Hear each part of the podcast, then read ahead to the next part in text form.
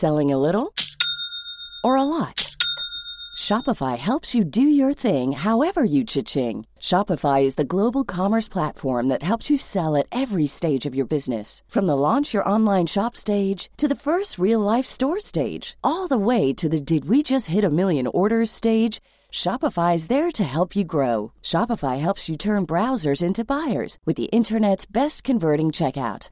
36% better on average compared to other leading commerce platforms because businesses that grow grow with Shopify. Get a $1 per month trial period at shopify.com/work. shopify.com/work. Ce qui me semble suspect, c'est qu'il faut traverser la piste. Euh, à ce moment-là, la piste euh, sur laquelle ah. passent les athlètes. Évidemment, c'est pas très très autorisé par euh, le CIO. On trace assez loin des, des gars qui nous crient dessus en coréen, mais voilà, on les entend pas et puis on trace notre route. On fonce euh, à travers un talus. À ce moment-là, d'ailleurs, je tiens à le préciser, lui tombe et pas moi.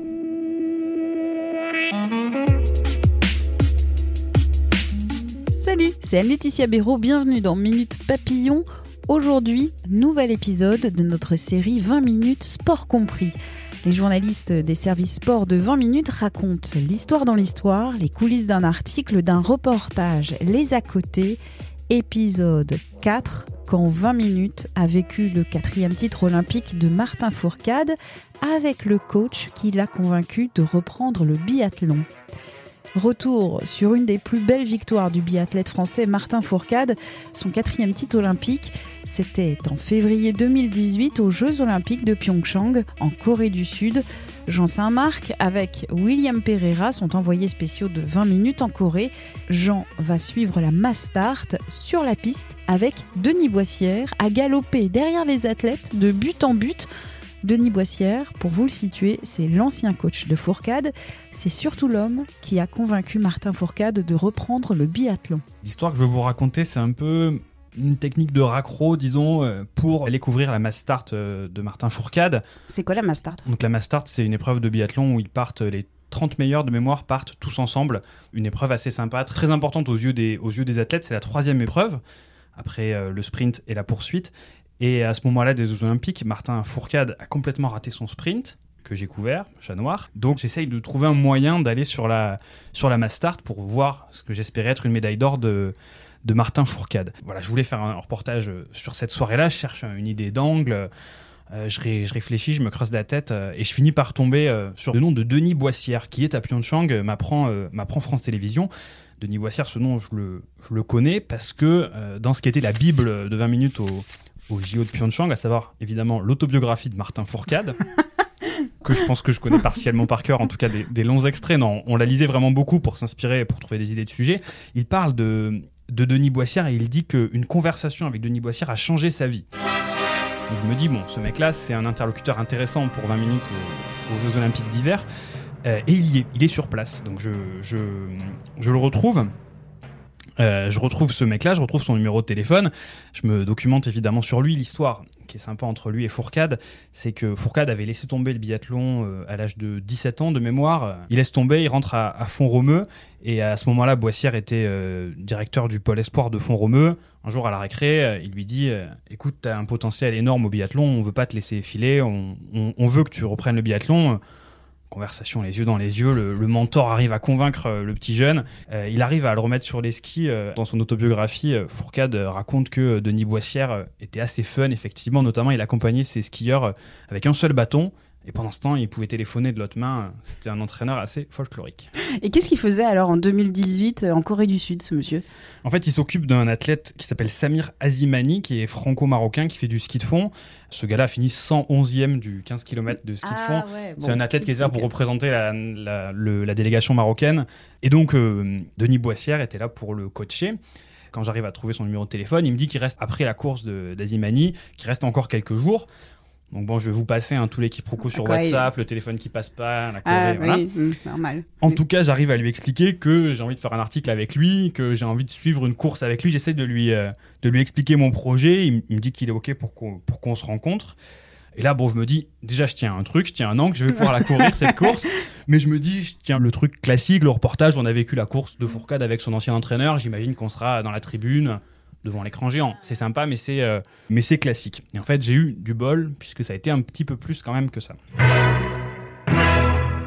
Il m'explique que lui, en fait, il suit la course directement sur le bord de la piste. Il suit pas la course en, en tribune parce qu'en fait, comme il est coach d'un autre athlète, il a son chasuble coach, son accréditation de coach qui lui permet de passer à peu près partout. Dans le carré d'or, quoi.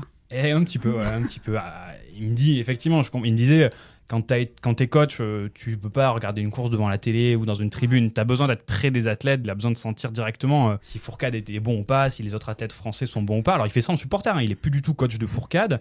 C'est un Français qui s'incruste un peu le long de la piste de biathlon pour encourager les différents membres de la délégation française. Il m'explique tout ça, mais il me dit Ah, mais toi, t'es journaliste, je sais pas si ça va passer. Bon, je négocie. Ah, je parce que t'essaies de t'incruster alors ah oui, moi je veux faire ça avec lui. Je Ah. veux pas le revoir après ou je veux faire la journée avec lui. Quoi. Euh, je lui dis, mais si, si tu m'en trouves un deuxième de chasuble, ça passe. Il me dit, ouais, t'as raison, effectivement, je vais essayer de te trouver un deuxième chasuble. Et puis, euh, on devrait se débrouiller. Quoi. Donc on se donne rendez-vous euh, un petit peu avant la, avant la course. Et à ce moment-là, je me dis quand même, bon, je vais prévenir mon chef. Au cas où si je me fais coffrer. Exactement. Donc j'ai- je contacte Bertrand Volpillac, le, le Ouais. chef des sports, et il me dit bon, tu fais ce que tu veux, mais tu te fais pas suspendre ton accréditation. À ce moment-là, on n'est même pas à la moitié des Jeux Olympiques. Donc si on perd la moitié des journalistes de 20 minutes à la moitié des Jeux, c'est pas terrible. Après, ça m'inquiète pas plus que ça. Ce- ce- cette histoire d'accred, je me dis que les bénévoles sont globalement sympas. Qu'on a tellement de difficultés de communication avec eux globalement entre le fait qu'on parle pas coréen, le fait que beaucoup d'entre eux ne parlent pas anglais. Au pire, si ça marche pas, bah, ce sera ni vu ni connu, ce sera un échec anonyme et puis Et je. Ouais. le lendemain, je pourrais continuer à travailler normalement. Et alors? Donc je le retrouve. Le biathlon, c'était en soirée aux Jeux Olympiques. Euh, Alors l'occasion doit être 21h, 22h. Il fait très froid, quelque chose comme moins 10 avec le vent en température quelle horreur. ressentie. Mhm. Moi, je suis un peu ridicule. euh, 15 couches de fringues décathlon. Euh, Ah bah attends, comme tout le monde quoi. Ben non, pas lui. Ah Pas bon? lui, pas lui. Lui, c'est euh, petit manteau technique, euh, le petit bonnet, bah, un, un montagnard, quoi. quelqu'un qui n'a pas froid, Ah, quelqu'un pas comme nous quoi. voilà, qui est équipé. Moi, j'ai des chaufferettes aussi. Oui, ah mais attends, hyper utile. Ouais, ouais, je fais ça aussi. Complètement ridicule. Il se moque un peu de moi quand même. Quand il me voit arriver, mon bonnet rouge évidemment le fait marrer parce que j'ai une tête de grand schtroumpf. On se retrouve dans une salle réservée au coach. Donc là, je croise euh, les entraîneurs norvégiens, les mecs Génial. qui fartent les skis et tout. Donc je me dis, bon, ça y est, j'y suis. Il va marcher ce reportage. bon. Ça tourne bien. Quoi. Puis il m'explique son principe qui est donc qu'on se déplace pendant la course. C'est pas, il va trouver un endroit, il va s'y Attends. poster, on va regarder la course. Non, non, ce serait trop simple. Se déplacer, ça veut dire quoi? Bah, il me dit d'abord on va aller au départ, après Ouais. on va aller au pas de tir, après on va aller dans un virage, après on va revenir au pas de tir, après on va aller dans la zone d'arrivée. Mais attends, c'est combien de kilomètres? C'est combien de... c'est combien de... combien de places Combien de temps Combien de mètres à faire? Bah, c'est pas mal de mètres dans mon souvenir. Non, j'avais pas mon compteur de pas, mais en tout cas c'était intense. Avant, t'avais pas Steps, euh, une application pour savoir tes pas Non, D'ailleurs, il, il me demande au début, elle me dit mais t'es sportif, t'es montagnard et tout, t'es à l'aise sur la neige? Moi, je ouais, ouais, ouais, ça va, bien. Et donc on est partis euh, tous les deux. Premier euh, premier spot qu'il avait repéré, c'est en face du départ, un arbre, ça j'en suis sûr. Il y a plein de photographes qui sont postés là. Si mes souvenirs sont bons, il y en a plusieurs qui sont dans les branches de l'arbre pour faire la meilleure photo. machin. On se met derrière eux et là il m'explique que euh, lui aussi ce qu'il aime bien faire, comme il, il sait qu'il est privilégié de faire ça, il filme en Facebook Live des petites séquences pour ses potes. Ah ok, il Facebook. monte pas dans les arbres en plus. Non, lui par contre il est, il D'accord. est- il est par terre, donc la master commence. Et c'est parti pour la. Voilà, une belle position pour rire. Il fait son petit Facebook Live, il me filme d'ailleurs 30 secondes en disant que je suis journaliste pour minutes. Donc je corrige, non, non, 20 minutes, 20 minutes. D'accord. Et, euh, et ensuite il me dit allez vite, vite, vite, on court jusqu'au pas de tir maintenant. Donc on est parti courir, j'exagère, mais au pas de course en tout cas. Attends, Assez, dans la euh, neige assez intense dans la neige avec du dénivelé puisque ça se passe sur un terrain de golf. Donc il y a pas mal de dénivelé pour que. Ah ouais, tu peux même pas te jeter euh, du haut de la pente pour descendre et rouler. euh, non. Non. Et- Tu dois courir. Tu dois voilà tr- trotter en tout cas derrière lui, derrière ce, ce grand gaillard. Et alors Euh, on arrive jusqu'au pas de tir, on vit le premier tir de Fourcade. Mais vous êtes derrière direct. Vous êtes sur les côtés On est derrière. Alors là, à Ah, ce moment-là, d'ailleurs, Fourcade fait une faute. Premier Ah. tir. Donc on commence à stresser, surtout lui. Moi aussi, parce que quand même, mon reportage marche mieux si Fourcade gagne. S'il finit cinquième, le, le truc flop un petit Ouais, peu quand même. Voilà. On stresse un petit peu, mais lui, il enchaîne et il me dit euh, Vas-y, euh, je vais te montrer mon spot, euh, mon spot préféré. Il y a mieux, quoi, entre guillemets. Et il t'emmène Mm, où mm, mm. En fait, il m'emmène assez haut, dans le, cette fois-ci dans le, dans le complexe. Et moi, ce que je remarque tout de suite, c'est là, il y a quand même une bonne bande de bénévoles qui surveillent. Et ce qui me semble suspect, c'est qu'il faut traverser la piste. À ce moment-là, la piste euh, sur laquelle Mon passent les athlètes. Non. Évidemment, c'est pas très très autorisé par euh, le CIO, cette petite histoire-là. Il me fait Oh, tu fais comme si de rien n'était, euh, comme si tu savais ce que tu faisais. On Tu trace traces. assez loin des, des gars qui nous crient dessus en coréen, mais voilà, on les entend pas et puis on trace notre route. On fonce euh, à travers un talus. À ce moment-là, d'ailleurs, je tiens à le préciser, lui tombe et pas moi. C'est un moment important dans cette histoire. C'est mon plus bel exploit sportif 2000 2018. Il n'y a pas de Bravo, doute. Voilà, il n'y a pas de doute. On arrive en tout cas dans ce fameux spot qui m'avait vendu. Effectivement, c'est vraiment très très chouette. On a une vue en fait sur euh, assez long de la course, sur une ligne droite en descente, sur un peu une reprise euh, en montée. Donc on va voir les athlètes devant nous assez longtemps. Et euh, dans cette zone-là, il y a les coachs euh, qui sont là pour les encourager, et puis surtout qui sont là avec des bâtons. euh, si jamais l'athlète casse son bâton au biathlon, c'est très compliqué de finir une Ah, course ok, avec un c'est bâton pas pour les taper, quoi. Donc non, non, ils ont leur bâton pour Au cas où. Au cas où, voilà. Donc, euh, donc on est là avec tous ces coachs euh, de toutes les nationalités. Il y a le coach France, enfin un, un membre du staff français qui est là, euh, qui est là aussi d'ailleurs. T'étais le seul journaliste undercover, quoi. Oui, oui, bah, d'ailleurs personne ne sait que je suis journaliste à ce Wow. moment-là et, euh, et c'est complètement. euh, Enfin, les mecs sont hyper concentrés sur est-ce que mon athlète il a ses deux bâtons ou pas. Denis euh, Boissière déclenche un nouveau Facebook Live. Il encourage allez Martin, les Martins. Fourcade passe devant nous en, en tête du peloton. Il passe devant nous. Nous on suit les tirs, le tir suivant sur nos sur nos smartphones. On voit que ça tourne bien et que cette fois-ci euh, Martin Fourcade est en tête euh, en tête de la course. Ah, Donc il me dit là on va aller vers la zone d'arrivée, comme ça on verra l'arrivée en, en direct. On avait un doute, est-ce qu'on restait dans ce fameux spot, quitte à ne pas voir l'arrivée en direct? Là on décide tous les deux d'aller voir l'arrivée en direct. donc retro? Retro, retraverser de la piste, hop hop hop. Ah, re les on Coréens les qui vous. un petit peu, tout se passe bien, ça passe. On arrive euh, dans la zone d'arrivée et donc là avec nos fameux chasubles de coach, Ouais. on passe très facilement. On se retrouve dans la zone qui est réservée aux athlètes de la délégation française, euh, personnes accréditées quoi. Là encore une fois je suis aux anges. Ce qui nous intéresse à ce moment-là c'est quand même la course et c'est extrêmement tendu. Fourcade est au coude à coude avec euh, Simon Schimp et ça se joue au sprint entre deux. Donc vraiment ça va se jouer euh, sous nos yeux au sprint. La tension est, est énorme évidemment. Euh, Boissière, il est euh, dans une autre dimension un peu. Il- hyper stressé. il est hyper stressé, puis il est à fond dedans. Il, il bouscule à moitié un bénévole, il monte debout sur la chaise du bénévole pour voir la ligne d'arrivée en direct. Il se poste, euh, il se poste là-haut, re-Facebook Live, parce que donc, Non. tout ça, totalement clandestinement, évidemment, c'est pareil, niveau droit télé, Ouais, c'est totalement interdit ce qu'il fait, mais il n'y a pas de problème. Il filme le, il filme le sprint, moi je regarde, je regarde le sprint en direct, et en fait, ce sprint, on n'y comprend rien, puisque Pourquoi les deux finissent dans la même euh, seconde.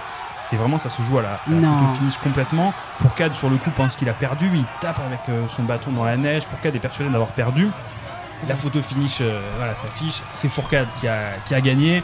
Euh, à côté de nous, il y a Tessa Worley euh, qui, euh, qui exulte, qui hurle. Bon, Denis Boissière, il, il est plus sobre. Il est quand même très très content de voir que, de voir que Fourcade a gagné.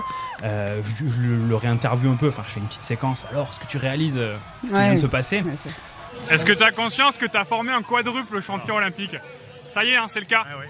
Il a battu Kili, ça y est. Ouais, ouais, quadruple. Euh, participer à sa formation, ouais, vraiment, hein, il, faut, il faut bien. hein, sur euh, toute sa formation, moi je l'ai eu un an et deux Il ans. est touché, toujours dans cette modestie un peu. Il me dit, euh, je lui dis, t'as formé un quadruple champion olympique. Il me dit, ah, j'ai participé à former. Euh, une personne très mature, très intelligente. Euh, il fait que confirmer ce qu'on pensait de lui déjà. Et, euh, et donc à ce moment-là, en termes- on est donc tout près de la ligne. Et ce qui est euh, pour moi assez euh, intéressant, ou en tout cas euh, auquel je m'attendais, disons que je m'attendais pas à ça, c'est que je suis avant la zone mixte, avant la zone où sont les journalistes. Donc je vois quelques confrères qui me regardent euh, avec des grands Qu'est-ce yeux. qu'il fait là Qu'est-ce qu'il fout là? C'est quoi ce chasuble avec marqué coach? Ouais.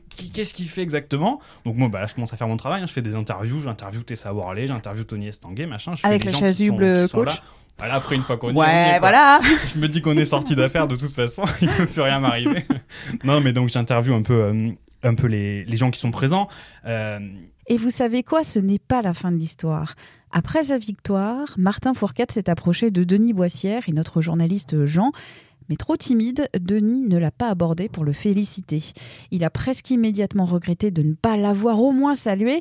Ça a fait dans la tête de Jean quand il y a repensé dans la nuit. Il a envoyé le numéro de téléphone de Denis à l'attaché de presse de Martin Fourcade. Le surlendemain, l'ancien maître et le champion se retrouvaient autour d'un café. Et cette fois-ci, Jean a bien essayé d'être de la partie, mais ses retrouvailles se sont faites à huis clos.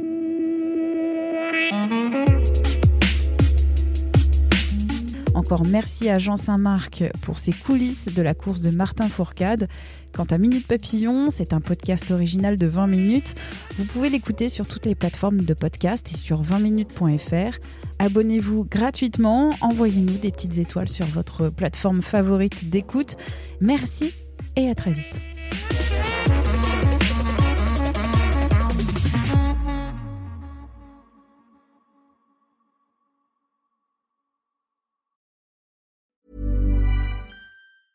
Mom deserves the best, and there's no better place to shop for Mother's Day than Whole Foods Market. They're your destination for unbeatable savings, from premium gifts to show-stopping flowers and irresistible desserts. Start by saving 33% with Prime on all body care and candles. Then get a 15-stem bunch of tulips for just $9.99 each with Prime. Round out Mom's menu with festive rosé, irresistible berry chantilly cake, and more special treats. Come celebrate Mother's Day at Whole Foods Market. Hey, it's Danny Pellegrino from Everything Iconic. Ready to upgrade your style game without blowing your budget? Check out Quince. They've got all the good stuff shirts and polos, activewear, and fine leather goods, all at 50 to 80% less than other high end brands. And the best part? They're all about safe, ethical, and responsible manufacturing. Get that luxury vibe without the luxury price tag. Hit up quince.com slash upgrade for free shipping and 365 day returns on your next order. That's quince.com slash upgrade.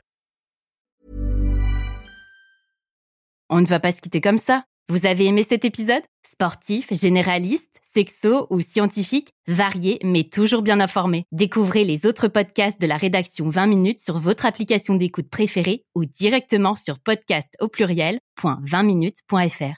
Et merci de nous avoir écoutés.